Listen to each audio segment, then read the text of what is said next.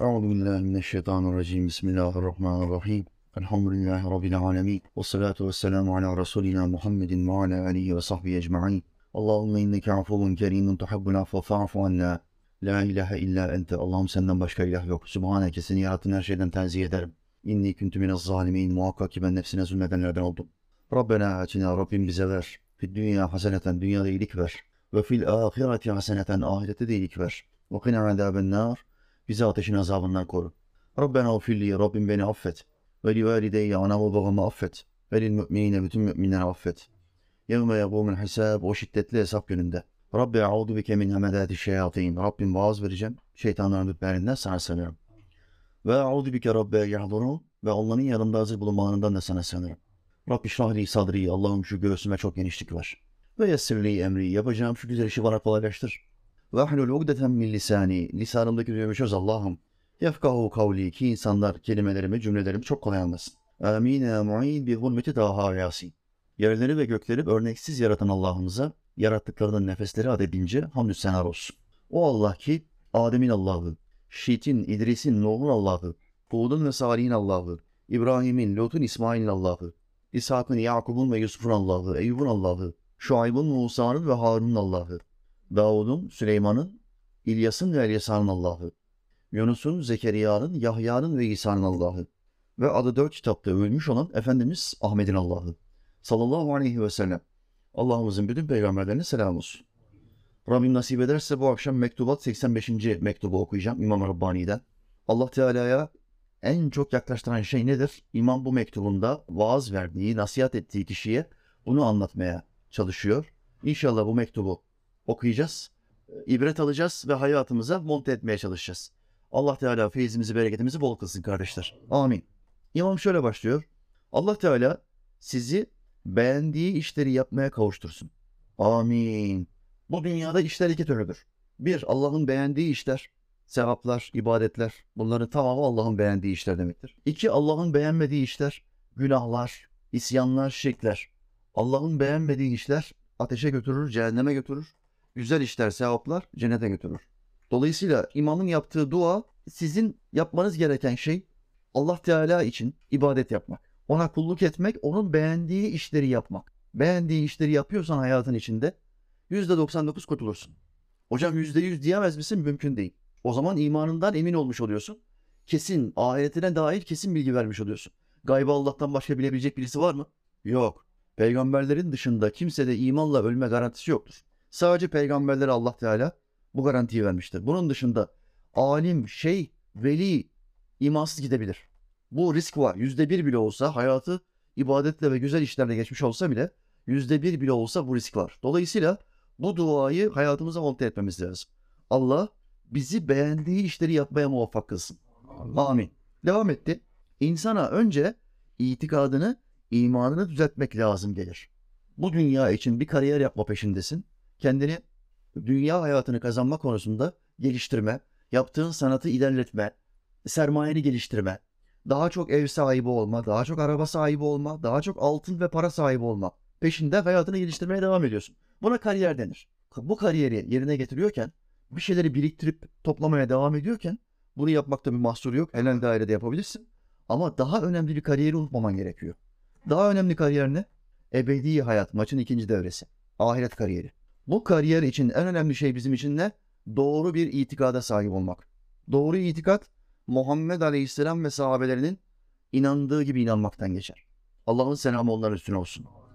Eğer onlar sizin inandığınız gibi inanmazlarsa kurtuluşa eremez. Sizin inandığınız gibi inanmak. Allah Teala ayette böyle söylüyor. Onlardan kasıt ne? Müslüman olduğunu söyleyenler, cenneti istediğini söyleyenler, Allah'ı sevdiğini söyleyenler. Herkes Allah'ı sevdiğini söylüyor. İnanç esaslarını Muhammed Aleyhisselam ve sahabeler gibi yapmak zorundasın. Herhangi bir konuda bir şeye inanış şekilleri vardır. Aynı konuda 60 farklı inanış şekli var İslam'ın içinde. 73 fırkaya ayrılacak diyor benim ümmetim Muhammed Aleyhisselam. 72'si cehennemde, biri cennettedir. Bakın aynı konuda 72 ayrı görüş var. Allah gökte mi? 72 sapık fırka diyor ki Allah gökte. Eli var, gözü var, ayağı var, gelir gider yürür. Cisvanidir, şekli vardır, hacmi vardır. 72 sapık fırka Allah'ı yarattığı her şeye benzetiyor. Ehli sünnet ve cemaat akidesi ne yapıyor peki? Muhammed Aleyhisselam ve sahabelerinin inanışı Allah yarattığı hiçbir şeye benzemez. Ayet-i kerimesinden yola çıkıp leyse kemmitlihi şeyun. Onun benzeri hiçbir şey yoktur. Bu ayetten çıkıyor ve tenzih akidesine geçiyor. Tenzih inanışı. Allah'ı yarattığı hiçbir şeye benzetmemek. İşte buna ehli sünnet ve cemaat denir. Muhammed Aleyhisselam ve sahabelerinin inanışına bakacaksın. Kıyasını bu şekilde yapacaksın. İnanış şeklin peygamberimiz ve sahabelerine yani bu Kur'an'ı en iyi bilen ve en iyi yaşayan insanlara uymuyorsa yolu ayırdın. Yolunu Muhammed Aleyhisselam ve sahabelerinden ayırdın demektir. İstediğin kadar ben Müslümanım de onlardan ayrıldıktan sonra şeytanın yoluna girdin demektir. Bu en önemli şey. İmam diyor ki insana en önce lazım gelen şey itikadını düzeltmek. İtikadın ne? Vehhabi miyim, Şii miyim, Mealci miyim, Mutezili miyim, Cebriye miyim? 72 tane sapkın fırka var. İtikadın ne? Yoksa Muhammedi miyim? Allah'ın selamı onun üstüne olsun. Muhammed Aleyhisselam ve sahabe sizler de onların inandığı gibi inanmazsanız kurtuluşa eremezsiniz. Ayettir. Onlar kim? Onun inandığı gibi demiyor. Bakın ayet onun inandığı gibi inanmazsanız demiyor. Eğer böyle demiş olsaydı Muhammed Aleyhisselam'ın yani peygamberimin inandığı gibi inanın yeter demiş olurdu. Hayır Allah böyle demedi Kur'an'da. Sizler onların inandığı gibi inanmazsınız. Onlar kim? Peygamber ve talebeleri. Bütün inanışımız, bütün inanç esaslarımız onlara uyacak. Onlara uymazsa yeni bir din uydurduk demektir. Yolumuzu onlardan ayırdık. Ben mealci oldum, ben Şii oldum, ben Selefi oldum. Ayrıldım Muhammed Aleyhisselam ve sahabelerinden çünkü bu zamana göre Kur'an'ı yorumlamak lazım. Bu zamana göre hadisleri yorumlamak lazım. Biz illaki onların inandığı şekilde inanmak zorunda değiliz dediler ve ümmetten ayrıldılar. İşte imam bu konuda bizi uyarıyor. Bu bilgi bütün bilgilerden daha önemli. Kaslarını geliştirmekten çok aklını geliştirmeye odaklan. Zira dünyayı değiştirenler kaslarını şişirenlerden çok aklını keskinleştirenlerdir. Tarihe bakın, geçmişe bakın. Dünyayı kimler değiştirdi? En büyük devrimciler, peygamberler. Hangisi bodybuilding yap? Ha, bir tane peygamber söyleyin. Vücut geliştirme yapan bir tane, kaslarını geliştiren bir tane peygamber söyleyin. Dış görünümüyle alakadar olan, dış görünümünü çok güzelleştirmeye çalışan, şişik bir vücutla insanlara hitap edeyim, daha teslimli olayım diyen bir tane peygamber. Haşa mümkün değil. Hepsi aklımı, ahlakımı, zekamı, ilmimi nasıl daha fazla geliştirebilirim? Hepsinin ağzında aynı dua, Kur'ani düstur. Rabbim ilmimi arttır. Subhanallah. Ya bu zaten peygamber. Peygamber demek o dönemin en ilimli insanı demek. Daha ilimlisi yok. Tabip, bilim adamı ne olursa olsun ondan daha bilgisi yok demektir. Ama bütün peygamberlerin ağzında aynı dua. Ve Efendimiz Aleyhisselam'a da peygamberlerin ağzındaki duayı yapmasını emrediyor Allah Teala ayeti kerimede. Rabbim, Resulüm, Rabbim ilmimi arttır de. En ilimli insan olmana rağmen bu ilmin sınırı yok, sonu yok. Devamlı surette ilmini arttırmasını iste. Çünkü senin Rabbin kudret noktasında insanların yapabildiklerinden çok daha üstünü yapar. Çok daha büyük bir kudret sahibidir. İnsanlar daha bir göz bile inşa edemiyorlar. Bir göz kapağını bile Allah'ın yaptığı gibi yerine oturtamıyorlar. Yapay olduğunu anlıyorsun. Yapılan şeyin yapay olduğunu, sanal olduğunu anlıyorsun. Çünkü Allah'ın sanatı gibi değil. Bakın, yaratıştaki kudrete bakın. Gözümüze çok yakın bir nesne tutarsak, gözümüz bunu görmekte çok zorlanır. Birazcık uzaklaştırırsak çok rahat görürsün. Ama gözünün dibine kadar getirirsen göremezsin. Buğulanır o. Birkaç dakika tutmayı denersen ve bakmak için gözlerini zorlarsan başın ağrımaya başlar. Gözlerin yorulur. Bakın çok yakındaki bir nesne. Ya da bir uzvunu. Yakınlaştırıyorsun ve gözlerin ağrımaya başlıyor, başın ağrımaya başlıyor. Fakat göz kapaklarımız parmağımızdan ya da yaklaştırdığımız nesneden çok daha yakın. Gözlerimizin üstünü örten bir perde. Gün içinde binlerce kere kapanıp açılıyor. Biz biz emir vermeden yani aranızda göz kapağına kapan, açıl, şimdi vakit geldi 4 saniye oldu kapan artık diyen var mı kardeşler? emir vermiyorsunuz. Bakın Allah Teala onu otomatiğe bağlamış. Zihin, damarlar, kılcal damarlar otomatiğe bağlamış Allah Teala. Sen hiç uğraşmıyorsun göz kapağınla. Hiç ona emir vermiyorsun. Kendi kendine gün içinde yüzlerce, binlerce defa açılıp kapanıyor ve gözlerine sıvı enjekte ediyor. Sıvılaştırıyor, kayganlaştırıyor. Gözlerini daha güzel, daha rahat görüyor. Mikropları engelliyor. Bir asit salgılıyor göz kapakları. Bu göz kapakların günde binlerce kere kapanıyor, açılıyor ve gözlerini hiç rahatsız etmiyor. Hiç yormuyor. Başını hiç ağrıtmıyor. Gece uykuya daldığında göz kapakların tamamen kapanıyor. Uyumaya çalışıyorsun. Gözünü örten bir perde var. Ve hiç rahatsız oluyor musun? Uyumak için göz bandı alan insanlar var. Kardeşler. İki şey yapıyorlar. E, elit kesim, zengin kesim bir. Kulaklarına kulaklık takıyorlar. Uyuyabilmek için. İki göz bandı koyuyorlar. Beni kaldırma. Beni uyandırma göz bantlarına. Bir tanesi de beni yazıyor. ikincisi de uyandırma. Ama sabah ezanları okunuyor. Bu diyor ki beni uyandırma. Göz bandı koymuş kulaklarını da kapatmış. Ahiret hayatına, ibadete tamamen kapalı. Göz bandı koyuyor. Göz bandı rahatsız ediyor. Taşıntı veriyor. Göz bandı olmadan ve kulakları tıkayıcı bir alet olmadan yatan insan daha rahat yatıyor. Göz kapakları hiç rahatsız etmiyor ama uyurken. Şimdi buna tesadüf mü diyeceksin? Yaklaştırdığın cisim seni rahatsız ediyor, yoruyor ama göz kapakları hiç yormuyor. Tesadüf mü diyeceksin yoksa ince sanat mı diyeceksin? Burada bir sanat var. Burada bir incelik var. Bu sanatın sahibi olan Allah Teala'ya hakkını vermen lazım gelmez mi? Ona bir şükür secdesi yapman lazım gelmez mi? Ha. Siz göz yaşı için, e, göz kapaklarınızın salgıladığı o sıvı için para vermiyorsunuz ama ben göz damlası için para veriyorum. Her gün 10 defa, 8-10 defa o göz damlasını gözlerime damlatmak zorundayım.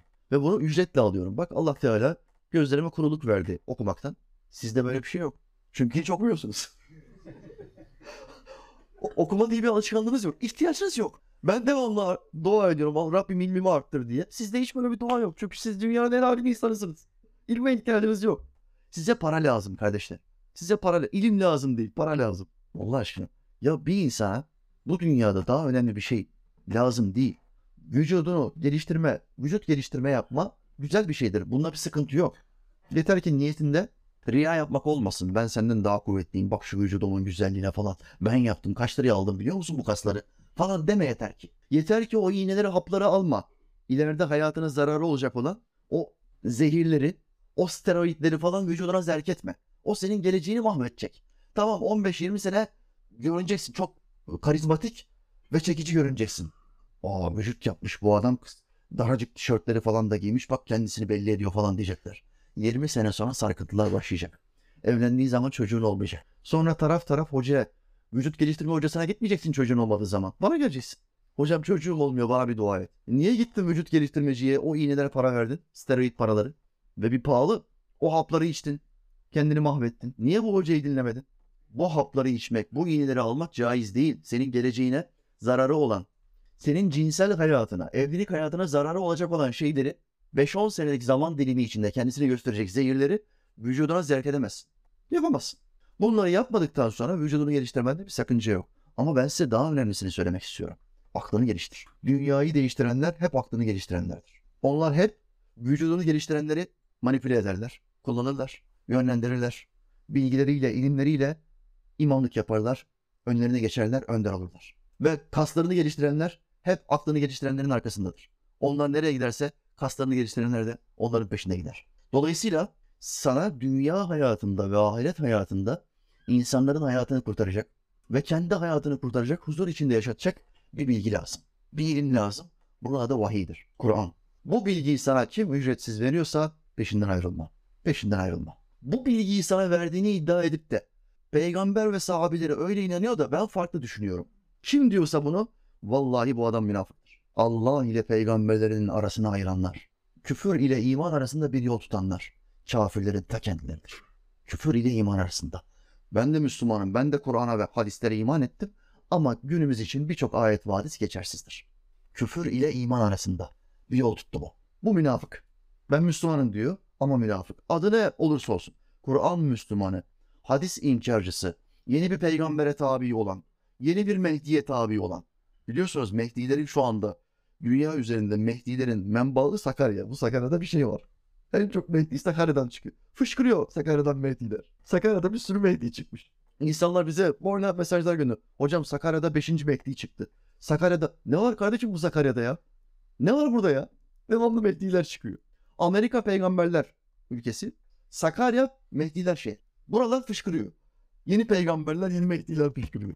Bu kitabı anlamazsan, bu kitabı okumazsan kandırılırsın.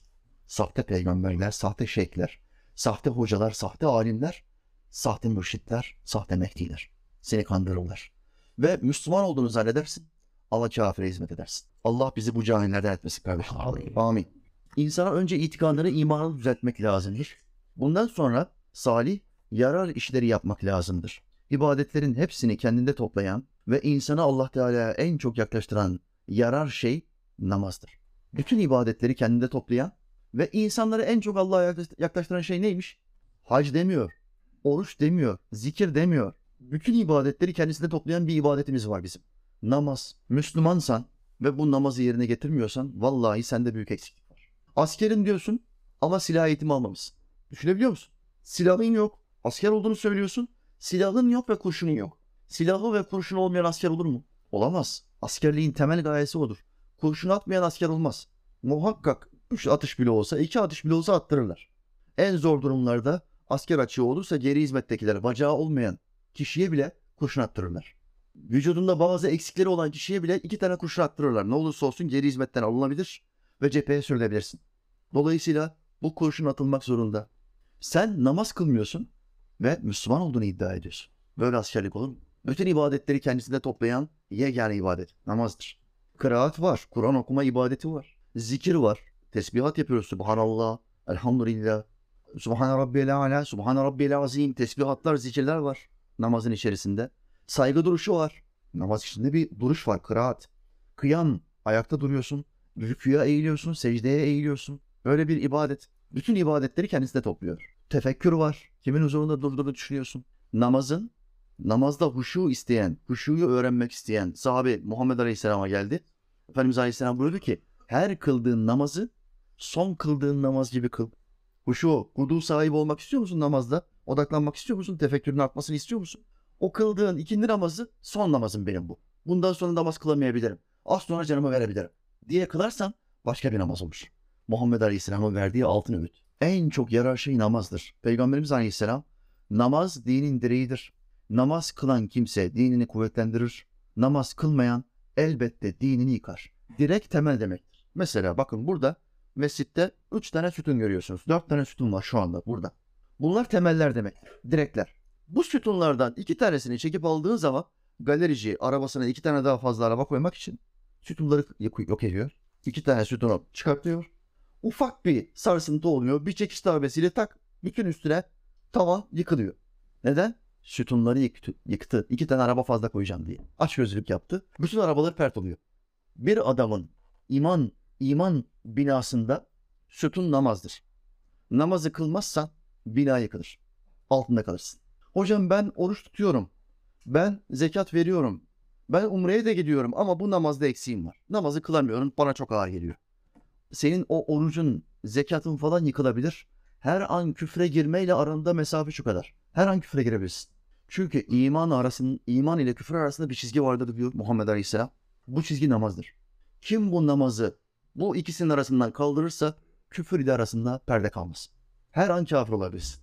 Olay bu kadar tehlikeli kardeşim. Namazı doğru dürüst, dürüst kılmakla şereflenen bir kimse çirkin, kötü şeyler yapmaktan korunmuş olur. Ankebut suresinde mealen doğru kılınan namaz insana fuhşiyattan ve münkerden muhakkak uzaklaştırılır buyuruldu. İnne salate tenha anil fahşai vel munkar. Muhakkak ki namaz insanı fuhşiyattan, kötü konuşmalardan, kötü şeylere bakmaktan, kötü pis niyetli işler yapmaktan, fuhşiyattan korur. Vel münker, kötü niyetlerden, kötü işlerden korur. Namaz ama gerçek bir namaz. Düzgün bir namaz kılarsan seni bir, namazın faydaları var. Bir, seni pisliklerden, kötü işlerden korur. Küfreden insan sohbete başlar. Sohbetin hemen akabinde işaret vardır. Diline zikir gelir. Hemen akabinde de namaza başlar. Bu gayri ihtiyari bir şeydir. Adam iki tane sohbete gider namaza başlar. Halbuki bu adam yıllar boyu cuma namazına gitmiştir. Cuma vaazında imamı son 5 dakika dinlemiştir. Ama hiçbir vaazından tesir almamıştır. Arkadaşının hatırı sebebiyle koluna girmiştir arkadaşı. Sohbet meclisine getirmiştir. İki tane sohbet izlemiş ve beş, beş vakit namaza başlamıştır. Sohbetin ilk verdiği gaz, ilk verdiği benzin adamı namaza başlatma. Hemen bir heyecana gelir, keyfe gelir ve namaza başlar. Bu namaz ona ne kazandırır? Bir, ağzında küfür vardı, küfür gider. Bu adam küfreden bir insandı. Namazsız ve sohbetsizken. Sırf namaza başladığı için Allah onun ağzındaki küfrü alır. Tam küfür edeceği zaman kalbi atmaya başlar. Yapma, yapma. Allah'ın huzurundasın, sen namaz kılan bir insansın, yapma. Bak buna vicdan mahkemesi denir. Kafirin bile kalbinin içinde vicdan denen bir mahkeme vardır. Daha dünyadayken Allah Teala bütün insanların içine bunu vermiştir. Vicdan mahkemesi. Günahları, pislikleri, hayırlarını, güzelliklerini tamamen örten bir insanda bu mahkeme susturulmuştur. Hakimin ağzı kapatılmıştır, dikilmiştir. Hakim konuşamaz. Vicdan mahkemesinin savcısı, hakimi, avukatı konuşamaz. Ağzını kapatmıştır. Küfreder, gıybet yapar, yalan söyler, hakka girer, iftira eder. Onun için kalbinde hiçbir sızlama, hiçbir sıkıntı olmaz. Çünkü pislik güzelliği, ışığı tamamen kapatmıştır. Senin bu şekilde olmaman lazım. Namaz kılan bir insanda o mahkeme kuvvetlenir. Karanlık ortadan kalkar ve aydınlık gelir. Temizlik, su, feyiz suyu kalbine akar ve pislikler, çamurlar gider. Çamur gittiği zaman berraklık gelir. Ve o kişi küfreden, gıybet yapan kişi artık yapamamaya başlar. Çünkü rahatsız ediyordur. Gıybet, küfür o adamı rahatsız ediyor. Bu birinci avantajıdır. İkinci bir avantajı daha var. Günahlarını döker. Aranızda var mı ben günahsızım diyebilen, ben günah işlemem diyebilen var mı aranızda? Mümkün değil böyle bir şey. Biz beşeriz. Peygamber değiliz. Dolayısıyla günah işleme payımız hepimizin vardır. İşlediğimiz günahları ve başımızdan aşağı dökmenin yöntemini söyleyeyim. Muhammed Aleyhisselam buyurdu. Mümin kul namaza durduğunda günahları başının üzerine konulur. Niyet ettim Allah rızası için yatsı namazının farzını kılmaya, döndüm kıbleye, bana uyanlara imam olmaya. Allahu Ekber. Dedin mi? Bu niyetle beraber Allahu Ekber dedim ve namaza giriş yaptın. Kıbleye döndün. Allahu Ekber dediğin anda Allah Teala o işlediğimiz günahları topluyor, başımızın üstüne koyuyor. Bizim göremediğimiz bir şekilde ağırlık nerede? Başımızın üstünde. Devam ediyor Efendimiz Aleyhisselam. Namazın harekatı esnasında bu günahlar hurma ağacının yapraklarının sağa sola dağılıp döküldüğü gibi dağılıp dökülür. Harekatı ne? Rüküya eğiliyor musun? Şimdi başının üstünde bir kitap varsa ve biraz kafana eğdiğin zaman kitap düşer mi düşmez mi? Düşer. Günahlar da bunun gibidir. Allahu Ekber deyip rüküya eğildiğin anda başından o günahlar dökülür. Daha ötesini söyleyeyim. Secdeye gitmiyoruz mu? Secde rüküden daha fazla bir eğilme demektir. Allah rükû edenleri sever ama secde edenleri daha çok sever. Kulun Allah'a en çok yaklaştığı yer hangi yerdir? Secde anıdır. Allah bizi secden ayırmasın kardeşler. Amin. Rükû yaptın, secde yaptın. O vücudumuzda biriken, işlediğimiz günahlar var ya, o, o ağırlık. Üzerimizde fark edemediğimiz bir ağırlık. Bunu ne zaman fark edersin biliyor musun? Namaza başladın, sohbete başladın, bir tövbe yaptın. Bir nasuh tövbesi yaptın geçmişe dair. Nasuh tövbesi yapanların ağzından duyduğum ortak kelime şudur. Hocam kuş gibi hafifledim. Sohbetlerini izledim, nasuh tövbesi videonu seyrettim. Bir abdest aldım, karanlık bir odada bir namaz kıldım. Yatsı namazını kıldım. Peşinden Allah'a yalvardım. Bu günahları, bu günahları, bu günahları işledim Allah'ım. İtiraf edebileceğin tek zat sensin. Sen benim bu günahlarımı temizle bir daha işlemeyeceğime söz veriyorum. Buna nasuh tövbesi denir. Geçmişi tamamen temizliyor. Bunu yaptım hocam. Sonra kardeşim ne hissettin? Hocam sanki 80 kiloydum 70 kiloya düştüm. 10 kilo bir anda insan 10 kilo verir mi? Kardeşler fiziki olarak hala bu adam 80 kilo. Ama manevi olarak nasuh tövbesi yaptığı için kuş gibi hissediyorum hocam kendimi. Bu sohbetlere geldim. Nasuh tövbesi yaptım. Kendimi kuş gibi hissediyorum. Evime doğru giderken kuş gibi gider oldum. Ortak kelime budur. Kuş gibi hissediyorum. Namaz kılarsan o günahlar başının üzerinden dökülür, vücudundan dökülür ve tertemiz olursun. Muhammed Aleyhisselam bir gün bir hurma ağacının yanına geldi. Sahabeler dedi ki bakın bu hurma ağacının yapraklarını görüyor musunuz? Sonbahar. Biraz sarstı dallarını. Yapraklar döküldü. Bir kul Allah için namaza durduğu anda, secdeye gittiği anda, namaz esnasında secdeye gittiği anda bu hurma ağacının yaprakları gibi bütün günahları dökülür. Bir, abdest günahlarımızı döküyor. İki, namaz günahlarımızı döküyor. Üç, iki namaz arası. İkindiyi kıldın, gittin geldin bazı günahların oldu, akşama kıldın. İki namaz arası küçük günahların tamamı dökülüyor. Allah Teala bizi affetmek için yüzlerce binlerce bahaneyi Kur'an'da ve sünnette bizim önümüze koymuş. Tek isteği var bizi affetmek. Hep bahaneler uyduruyor. Ve bizi temizlemek için her şeyi yapıyor. Ama biz gitmemek için, biz ona gitmemek için direniyoruz. Allah bize hidayet etsin kardeşim. Amin. İnsanı kötülüklerden uzaklaştırmayan bir namaz doğru namaz değildir. Namaz kılıyorsun ama küfrü bırakamadın. Namazında eksik var. Namaz kılıyorsun, içki içmeyi bırakamıyorsun. Namazında sorun var. Namazını düzelt. Ya tadil ercanı yapmıyorsun ya abdestin düzgün değil. Ya niyetinde riya var birisine gösteriş yapıyorsun. Bir şeyin ters. Düzelt. Namazını düzeltirsen seni içkiden, kumardan ve fuhşiyattan korur. Bu görünüşte namazdır. Bununla beraber doğrusunu yapıncaya kadar görünüşü yapmayı elden bırakmamalıdır. Büyüklerimiz bir şeyin hepsi yapılamazsa hepsini de elden kaçırmamalıdır buyurdular. Şimdi namaz kılıyorsun ama günahlardan da sakınamıyorsun. Günah işlemeye, küfretmeye falan devam ediyorsun. Bazıları da yanına gelir. Bunlar şeytanın askerleri. Ve şöyle derler. Ya kardeşim sen hem namaz kılıyorsun hem gıybet yapıyorsun. Bırak o namazı ya ayıp.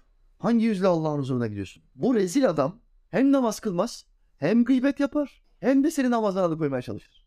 Sen hem namaz kılıyorsun gıybet yapıyorsun ya bu kendisi gibi yapmaya çalışıyor seni. Hayır. Böyle dememeli. Böyle demeyeceksin. Sen eksik bile yapsan, günah bile işlesen namazını kılmaya devam edeceksin. Namazını düzgün yapmaya çalışacaksın. Böyle demen lazım. Ama bu şeytan askerleri tam aksine insanları ibadetten, namazdan ve oruçtan alıkoymaya çalışıyorlar. Ramazan'da duymuyor musunuz siz? Kardeş sen beş vakit namaz kılıyor musun? Hayır. O zaman oruç tutma. Orucun kabul olmaz. Bu fetvaları duymuyor musunuz? Cahil Müslümanlardan, özellikle ihtiyar Müslümanlar, hiçbir kitap okumamış, hiçbir vaazda bulunmayan ihtiyar Müslümanlar.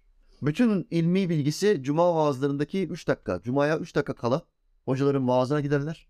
3 dakika. Oradan bir şeyler dinlerler. Konuyu da yaradan dinledikleri için doğru bilgiyi elde edemezler. Kalan yarıyı anlatırlar. Ve insanları doğru yoldan saptırırlar. Cahil Müslümanlar. Ve derler ki senin namazın yok. Orucun kabul olmaz. Boşuna oruç tutuyorsun. Allah Allah. Allah Teala Hazretleri bütün ibadetlerimizi ayrı ayrı değerlendirecek. Kardeşler, zekat veriyor musun? Veriyorsun. Ama oruç tutmuyorsun. Ama namaz kılmıyorsun. Zekattan kurtuldun. Allah zekatının hesabını sana sormayacak. Sevaplarını yazacak. Oruç ve namazın hesabını soracak. Şimdi üç ayrı mükellefiyetinden ikisini yerine getirmedim. Birini yerine getirdim. Diğer adamsa birini yerine getirmediği için diğer ikisini de yapmadı. Üçünü de yerine getirmedi. Hangisi daha karlı? Tamamını yapmayan tamamen zararda. Ben en azından bir tane mükellefiyetimi yerine getirdim. Dinde ya hep yoktur. Dinde zarardan, zararın neresinden dönersen kardır. Düsturu vardır. Zararın neresinden dönersen kardır. Ne kadarını kurtarabilirsen ne kadar da yapabilirsen. Azıyla amel edersen Allah sana çoğunu nasip eder. Düsturumuz bu olması lazım kardeşler. Sonsuz ihsan, ihsan sahibi olan Rabbimiz görünüşü hakikat olarak kabul edebilir. Sen namazını falan eksik yapsan bile Allah'ımız sonsuz ihsan sahibidir. O görünüşü hakiki namaz olarak da kabul edebilir. Bu kulum evet namazda eksikti, tadili erkanı da yapamadı ama cemaatle namaz kılmaya hiç vermedi. Cemaatin kıldığı namaz hürmetine bu kulumun namazlarını da kabul ettim diyebilir mi? Sonsuz ihsan sahibi diyebilir. Namazdaki kusurlarımızı affedebilir mi? Edebilir. Namazı icat eden o, yaratan o. Bazı kusurlarımız olduğu zaman affedebilen de o. Başka kimse bunu yapamaz. O yapar. Dolayısıyla eksik bile yapsan bütün ibadetleri yerine getirmek için hamle yapacaksın. Ve gerisini Allah'a bırakacaksın. Namazları cemaat ile ve huşu ve hudu ile kılmalıdır. Huşu Allah kar- karşısında namaza durduğunda kork. Kimin huzurunda durduğunu hissetme ve korkma. Buna huşu denir. Hudu nedir? Haddini bilme. İlah sen değilsin. Yaratıcı sen değilsin. Bu dünyada hiçbir şey sen yapmadın, yaratmadın. Yaratan Allah Teala'dır. Onun karşısında haddini bileceksin. Buna da hudu denir. Namazda bu ikisi bizde olmalı. Bunu cem etmeliyiz. Çünkü insanı dünyada ve ahirette felaketlerden, sıkıntılardan kurtaracak ancak namazdır. Mü'min, Mü'minun suresi başındaki ayeti kerimede Allah Teala şöyle buyurdu. Müminler her halde kurtulacaklardır. Onlar namazlarını huşu ile kılarlar. Müminler muhakkak kurtulurlar. Ayetin başı böyle diyor. Ama müminlerin özelliklerinden bir tanesini sayarken Allah şöyle diyor. Onlar namazlarını huşu ile kılarlar. Onlar namaz kılarlar demiyor. Huşu ile kılarlar diyor. Burada namazımızın yanına bir şey monte ediyor. Namaza duracağın zaman Allah'ın haşyetinden eriyeceksin, korkacaksın. Titreyeceksin. Kabul eder mi? Allah'ım namazımı kabul buyurur mu? Günahlarımla beraber ona geldim. Üstündeki bu günah yükünü döker mi? Bunu diyerek namaza duracaksın. Acaba namazımın sonuna gitmeme izin verir mi? Bitirememe ihtimalimiz de var. Namaz içinde ölen bir sürü insan var. Bu konuda bir sürü video gördüm internette. Adam ikinci rekattayken secdeye kapanıyor, kalkamıyor. Secdedeyken canını veriyor. Allah bize öyle ölüm nasip etsin kardeşler. Amin. Bu şekilde korkmak gerekiyor Allah Teala'dan. Tehlike, korku bulunan yerde yapılan ibadetin kıymeti kat kat daha çok olur. Düşman saldırdığı zaman askerin ufak bir iş görmesi pek çok kıymetli olur. Gençlerin ibadet etmeleri de bunun için daha kıymetlidir. Çünkü nefslerinin kötü isteklerini kırmakta ve ibadet etmek istememesine karşı gelmektedir gençler diyor. Şimdi bir gencin namazı ile 65 yaşında gidecek başka hiçbir yeri kalmayan bir ihtiyarın namazı bir olabilir mi? Olmaz. Adam zaten şehvetten kesilmiş. Parası da yok. İhtiyar ve fakir. Gidecek hiçbir tarafı yok. Anca ona cami kaldı. Tabii ki camiye gidiyor. Komşulardan da sen artık ihtiyarladın diyorlar. Mahalle baskısı geliyor. Bu saatten sonra camiye gitmen lazım. Ayıp İsmail abi diyorlar. Bu yüzden adam camiye gidiyor. Ama genç adam her tarafa gidebilir. Altında arabası var, cebinde parası var. Ama kendisini Allah yoluna vermiş. Camiye gidiyor, ilim meclisine gidiyor. Bu adamın namazıyla ihtiyar bir adamın namazı bir olabilir mi? İşte İmam Rabbani diyor ki düşman saldırısı yaptığı anda askerler ani manevralar yapar ya ve savaşı kurtarırlar. İşte gençlerin namazı bu kadar değerlidir. Bu kadar önemlidir. Ashab-ı Kehf, Allah onlardan razı olsun, bir hicret yaparak din düşmanları arasından çıktıkları için şerefli oldular. Ashab-ı Kehf ne çok namaz kıldı, ne çok zikir yaptı, ne çok ibadet yaptı. Bir tek şey yaptı. İmparator bizim ilahımızdır diyen saray güruhunun içinde çok yetkili insanlar olmasına rağmen bu Müslümanlar saray gü- güruhunu terk ettiler. İmparatorun tanrılığını reddettiler. Ve hicret ettiler. Biz buradan beriyiz. Biz Allah'a şirk koşmayı reddediyoruz dediler. Saraydan ayrıldılar. Bütün makamlarını terk ettiler. Allah bu yüzden onları çok sevdi ve her Kur'an okuduğumuzda onların ismini zikrediyoruz kardeşler. Bakın bizim hakkımızda ayet yok. Bizim ismimiz hiçbir yerde yazmıyor. Ama Allah Kehf suresi indirdi. O yedi tane güzel genç hakkında. Kehf suresi. Ve öyle bir mucize bahşetti ki onlara, öyle bir kudret göstergesi bahşetti ki biz onları 300 sene uyuttuk. Dedi. 300 sene. Allah bunu yapabilir. Dünyada bir adamı 300 sene uyutar anca geleceğe dair filmlerde olur bu. Bir kafesin içine koyuyorlar. İçeriye buz veriyorlar. Adamı 100 sene uyutuyorlar. Hapis cezası alıyor. 100 sene uyutuyorlar. 100 sene sonra adam bir uyanıyor. Gelecekte gözlerini açıyor. Ama hiçbir şeyin farkında değil. Bu ancak filmlerde olur. Allah Teala Hazretleri sadece ol demesiyle o gençleri hiçbir şeyin içine sokmadan, hiçbir sıvı enjekte etmeden uyutuyor. Ve biz onları bir sağlarına döndürdük, bir sollarına döndürdük. Bedenleri zarar görmesin diye. Çünkü beden öyle bir şey ki daimi surette bir şekilde yatarsak mesela sağ tarafımıza yatarsak 3 gün boyunca 5 gün boyunca orası çürür. Kan e, alacak olan damarlar, kılcal damarlar kanı alamaz baskıdan dolayı kanı alamaz ve çürümeye başlar. Bir yere kan gitmezse çürüme ortaya çıkar. Yatalak hastalar devamlı çeviririz. Benim annem bir buçuk sene yatalak hasta olarak kaldı. Kanser hastasıydı. Allah ona rahmet etsin. Bir sağına döndürüyoruz, bir soluna döndürüyoruz. 2-3 saatte bir. Vücutta bir kan döngüsü olsun diye. Ne kadar iyi bakarsak bakalım sırtındaki çürümeyi engelleyemedik. Çürüme. Simsiyah oldu sırtı. Halbuki kızları ona çok iyi baktılar. Allah 300 sene uyuttu bu gençleri mağarada. Köpeği bile uyuttu. Yanlarında köpekleri de vardı. 300 sene uyuttu.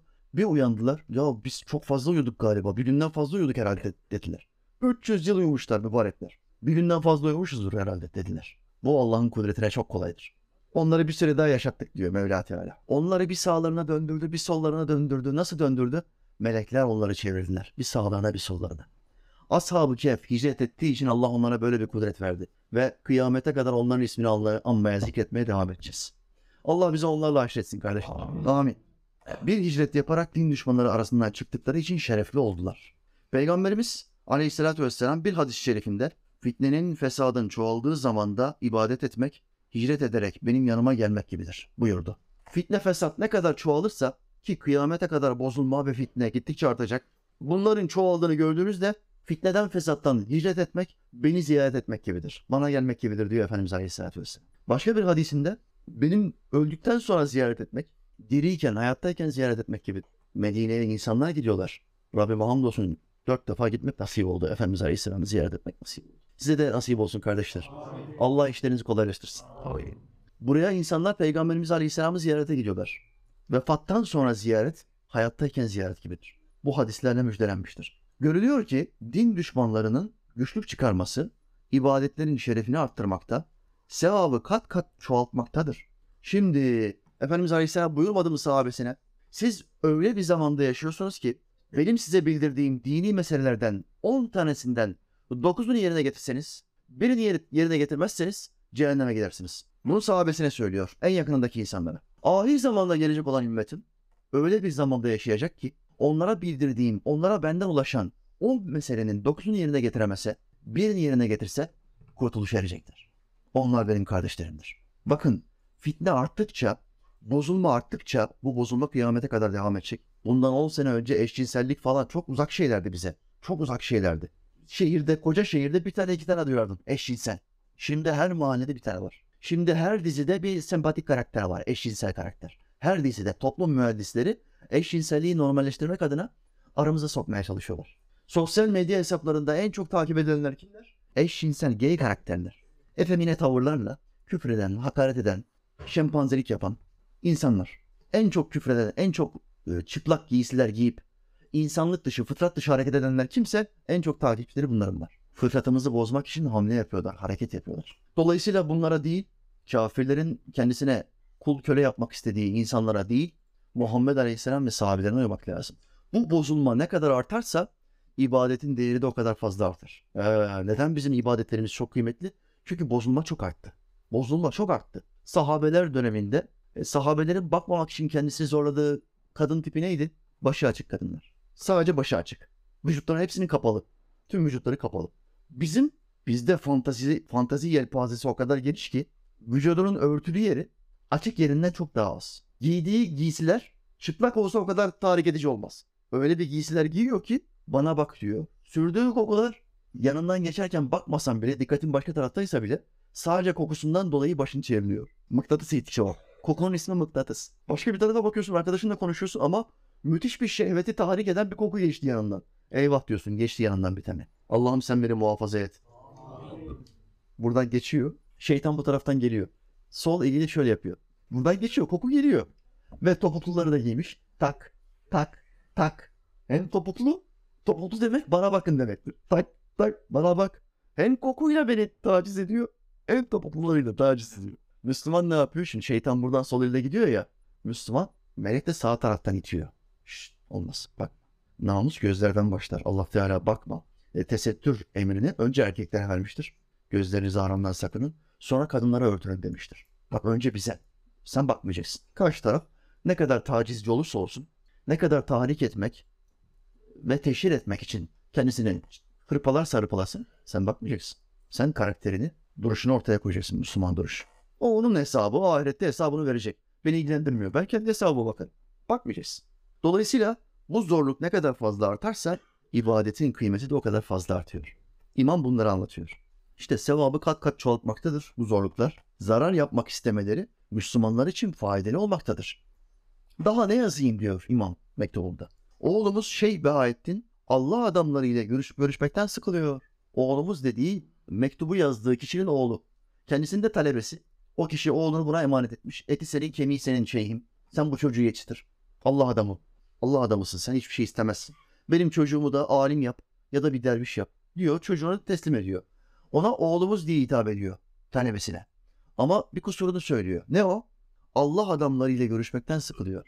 Bir kul Allah'a kendisini vermiş alimlerle, hocalarla, dervişlerle, velilerle görüşmekten sıkılıyorsa kalbinde münafıklık var demektir. O rahatsız oluyor, sıkılıyor. Başka bir şey istiyor. Neyi istiyor? Dünya insanlarıyla beraber olmak. Ne kadar zengin var, ne kadar malıyla mülküyle etrafa havacaka satan insan var onlarla beraber olmak istiyor. Senin kalbinde arıza var kardeşim. Senin kalbinin Allah adamlarını istemesi lazım. Çünkü Kur'an diyor ki sadıklarla beraber olun. Allah'tan korkun. İki, sadıklarla beraber olun. Zenginlerle beraber olun diye bir tane ayet var mı? Zenginlerden ayrılmayın.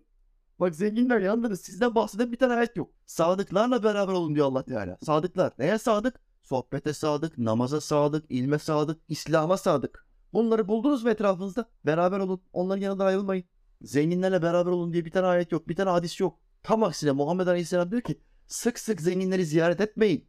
Kendinizden aşağıda mali olarak, dünyevi olarak kendinizden aşağı seviyede insanları ziyaret edin. Çünkü zenginleri ziyaret ederseniz nankörlük edersiniz Allah Teala'nın size verdiği nimetlere. Siz kendinizden aşağı seviyede insanları ziyaret edin. Bu, bu bir ölçüdür. Çünkü nankörlük etmememiz için. Dolayısıyla oğlumuz Şeyh Bahattin diyor. Zenginlerle oturup kalkmayı çok seviyor diyor. E, Allah adamlarıyla görüşmeyi istemiyor diyor. Zenginlerle, dünya düşkün olanlarla bulunmak istiyor diyor. Subhanallah. Şeyh Bahattin öyle.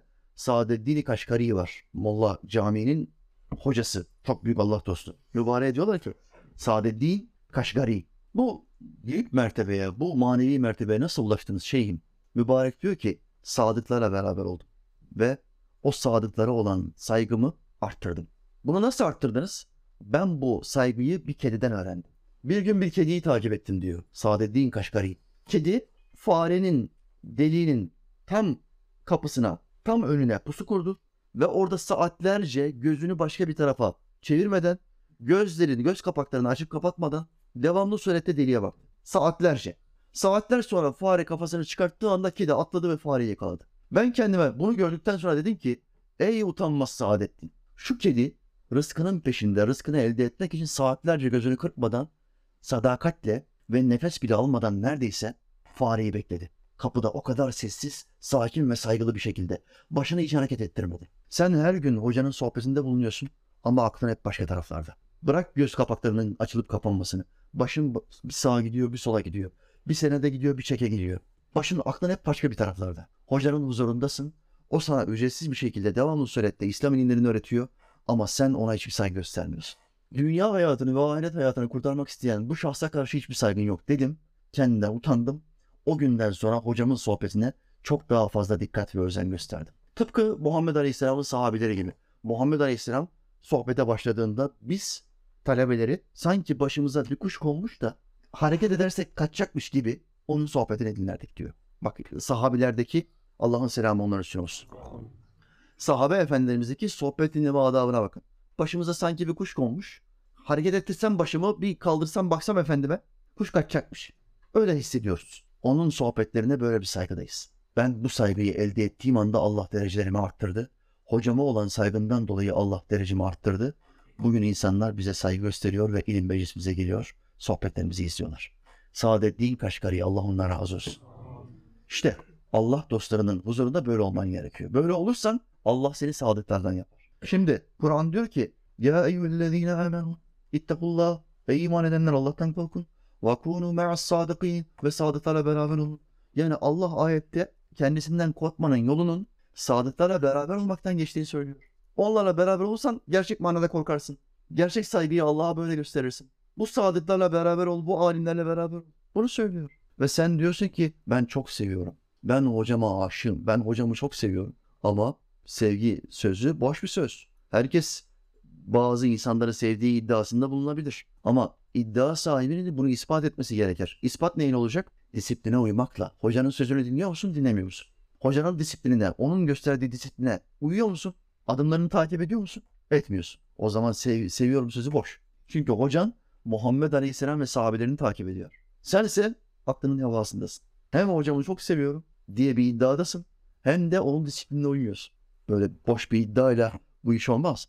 Allah'ın kullarına bakışı da aynen bu şekildedir. Allah'ı sevdiğini iddia eden bir sürü insan var ama namaz kılmıyorlar. Allah'ı ben çok seviyorum hocam. Yanıyorum Allah'ım için. Her gün ona şükrediyorum. Namaz var mı kardeş?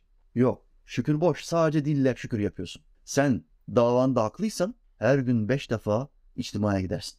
Devletimi çok seviyorum. Asker kaçarsın. Ben bu devleti çok seviyorum. Yaşın olmuş 35 askere gitmiyorsun ya. Sen ne ne ayak yapıyorsun ya? Hem asker kaçağı hem devletimi çok seviyorum diyor. Böyle sahtekar olur mu? Hem Müslümanın diyor Allah'ın aşkıyla yandığını iddia ediyor. Hem de sohbet kaçağı. İlim kaçağı, namaz kaçağı. Sohbete gelmiyor. Namaza gitmiyor. Camiye gitmiyor. Mescide gelmiyor. E böyle Müslüman olur mu? Sen kimi kandırıyorsun? Disipline uymuyor ve Allah'ın dostu olduğunu iddia ediyor. Böyle dost olmaz. Sen aldatıyorsun, kandırıyorsun. Dolayısıyla bir adamın sevgi iddiası ispat ister. İspat adımları kime uyuyor, disipline uyuyor? Disipline uymuyorsa boş. Sevgi sözü, sevgi sözcüğü boştur. Zenginlerle düşüp kalkmanın insanı felakete götüreceğini anlayamıyor bu saadetli talebe. Behaettin. Onların yağlı tatlı yemeklerinin zehir gibi gönlü öldüreceğini, ahlakı bozacağını düşünemiyor. Biliyorsunuz kim zenginlerle oturup kalkarsa bunlar ikram yaparlar. İyi yerler, normal insanlardan daha pahalı şeyler yerler. Daha güzel yerlerde otururlar. Daha güzel seyahatler yaparlar. Bizim de çok severimiz var. Zenginlerden devamlı bir yerlere davet ediyorlar. Ben mümkün mertebe dengelemeye çalışıyorum. Fakir dav davetçilere gidiyorum, zenginlere gidiyorum. Bir bir yapıyorum. Bunlara gidiyorum. Zenginlere gittiği zaman en güzel yerlerde bizi oturtuyorlar. En güzel tatil yerlerine götürüyorlar. Ve en güzel yemekleri bize ikram ediyorlar.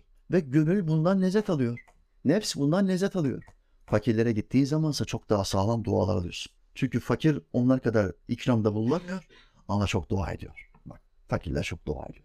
O zenginin verdiği yemek senin nefsini galyana getireceği için zehirdir. Seni Allah yolundan uzaklaştırır.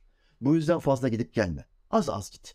Bağlarını da kopartma. Zengin diye yani gavur değil bu adam. Bu adamla mesafe koymayacaksın. Bu adamın da sadıklara, salihlere, alimlere ihtiyacı var. Tabii ki onlara da gideceksin. Ama çok sık değil. Ara ara gideceksin. Dengeyi kurman lazım kardeşim. Aman aman kötü arkadaşlardan kaçınız. İnsanın dinine, imanına saldıran tatlı dilli, güler yüzlü, korkunç düşmanlara aldanmamak için çok uyanık olunuz. Sahih olan hadis-i şerifte Muhammed Aleyhisselam buyurdu. Mal ve mevki sahiplerine malı için, makamı için altılan kimsenin dininin üçte ikisi gider. Şimdi yoldan birisi geldi sen de camiye doğru gidiyorsun. Gelen kişi senin gibi sıradan bir mal durumuna sahip. Zengin değil. Orta sınıf. Selamünaleyküm İsmail ne haber ya? İyi misin dostum? Hadi be görüşürüz. Bir sonra gelen kişi de müteahhit. 50 tane daire yapmış. Zengin adam. O Ahmet abi nasılsın? Bak az önce İsmail'e tavrı aynı yaşta ikisi de. İsmail'e tavrı İsmail ne haber? Kanka iyi misin ya falan. Şşş, gel tak çakayım tokat sana ya. İsmail çünkü aynı seviyede. Mal ve zenginlik konusunda aynı seviyede. Ama zengin geldiği zaman ne yapıyor? İsmail abi, Ahmet abi, Ahmet abi iyi misin? Var mı bir ihtiyacın abi? Adamın 50 tane dairesi var. Var mı bir ihtiyacın? Emrin olur abi ne istersen yaparım. Ya adam zaten zengin. İhtiyacın var mı ne demek ya? Bir desteğe ihtiyacın varsa gireyim abi falan de tamam. Ama onun gönlüne girebilmek için hürmet ediyor, eğiliyor. Bak diğerine verdiği saygının aynısını buna göstermesi lazım. Buna malı için hürmet ediyor. Efendimiz Aleyhisselam buyuruyor ki sadece mal sadece malı için hürmet ettiğinden dolayı dininin üçte ikisini kaybetti. Gözünde eşit olacak bu adam. Heh, bu adamın takvası senden üstünse ha, o zaman hürmet et. O zaman dinin ve imanın artar. Muhabbetin, aşkın artar. Çünkü takva da senden üstte. Buna hürmet edebilirsin. Ama malı için hürmet edemezsin. Bu caiz değildir. Mal için, mevki kazanmak için İslam düşmanlarına eğilenlere, dinlerinden, ibadetlerinden vazgeçenlere yazıklar olsun. Sonsuz nimetleri, saadetleri birkaç günlük eğlence için elden kaçırıyorlar diye imam mektubunu bitiriyor kardeşler. Allah Teala bizi mal mevki için insanlara eğilenlerden, dininden taviz verenlerden etmesin. Amin ya muin. Allah hepinizden razı olsun.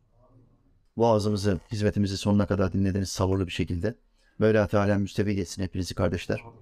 Önümüzdeki salı sohbetim olmayacak çünkü e, avcılara davetliyiz. Hepimiz beraber. Cumartesi akşamı 24 müydü 26 mıydı tam hatırlamıyorum şimdi. 26 mı kardeşim? 26'sında cumartesi akşamı Sözler Köşkü'ne avcılara gideceğiz. Halka açık bir sohbet yapacağım orada inşallah.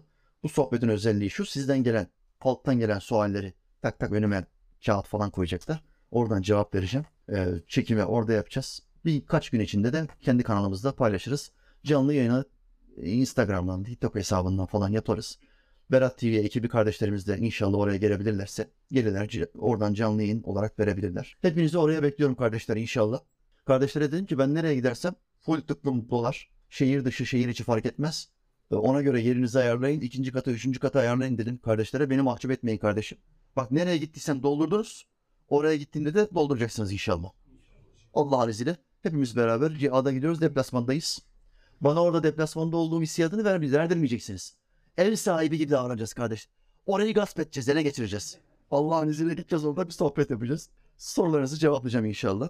Rabbim hepinizden razı olsun. Ben buna karşı sizden bir ücret istemiyorum. Benim ücretim ancak beni yaradana aittir. Velhamdülillahi Rabbil Alemin. El Fatiha.